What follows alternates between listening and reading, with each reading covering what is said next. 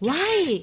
Oh why oh why oh why Oh why oh why oh why Tại sao ta? Tại sao nhỉ? Why oh why? Chẳng ai thắc mắc. Oh, why? Vì sao gọi là nước mắt cá sấu? Chúng ta đã rất quen thuộc với cụm từ nước mắt cá sấu. Thế nhưng có bao giờ quý vị thắc mắc tại sao lại là nước mắt cá sấu mà không phải nước mắt của một loại cá nào khác không? Chẳng lẽ con cá sấu nó khóc ấy, nó lại không xấu mà nó lại rất đẹp à? Hay là nước mắt của loài cá hung dữ này có gì đặc biệt? Hoặc là giống như là nước mắt của nàng tiên cá khóc thì nó là biến thành ngọc trai?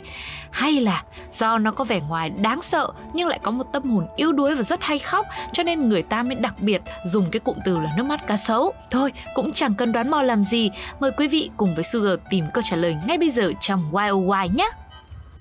Đầu tiên, hãy thử tìm hiểu nước mắt cá sấu ra đời như thế nào.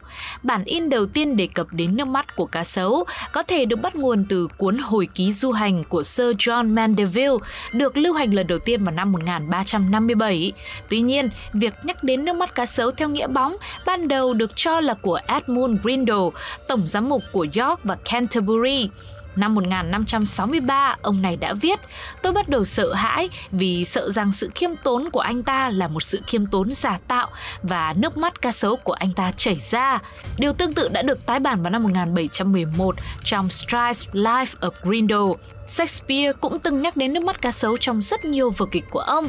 Trong một nghiên cứu năm 2006, các nhà khoa học tại Đại học Florida và Đại học California, Mỹ đã huấn luyện 7 con cá sấu, di chuyển đến địa điểm ăn rất khô giáo, sau đó họ quay phim lại phản ứng của chúng.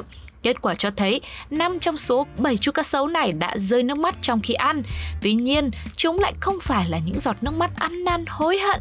Đây có lẽ là điều đã dẫn tới ý nghĩa của cụm từ nước mắt cá sấu, tức là thường dùng để chỉ một biểu hiện giả dối, không thành thật của cảm xúc, giống như một kẻ đạo đức giả khóc những giọt nước mắt đau buồn giả tạo mà thôi. Thế nhưng nếu cá sấu không buồn khi đang ăn thịt con mồi của mình, thế thì tại sao chúng lại khóc?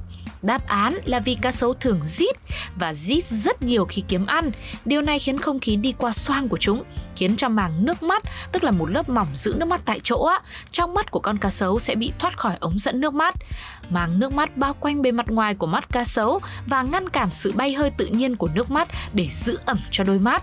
Và đó cũng chính là điều khiến cho loài cá hung ác này rơi lệ. Các nhà nghiên cứu cũng nhận thấy hiện tượng sủi bọt trong mắt một số cá sấu khi chúng gặm thức ăn.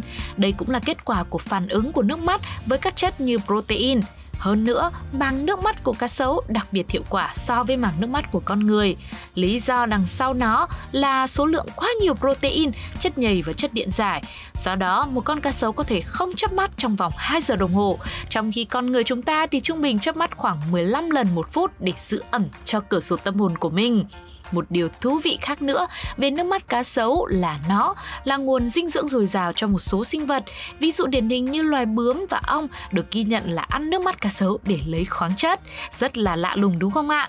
Bên cạnh đó, hội chứng Bogorat là một tình trạng khiến những người mắc bệnh rơi nước mắt khi ăn thực phẩm cũng đã được dán nhãn là hội chứng nước mắt cá sấu. Quý vị có hài lòng với câu trả lời ngày hôm nay YOY mang tới cho câu hỏi vì sao lại gọi là nước mắt cá sấu không?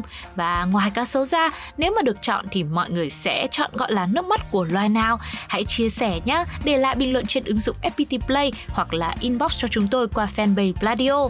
Và cũng đừng quên tiếp tục trả lời rất nhiều những câu hỏi vì sao thú vị khác nữa cùng Sugar trong những số YOY tiếp theo.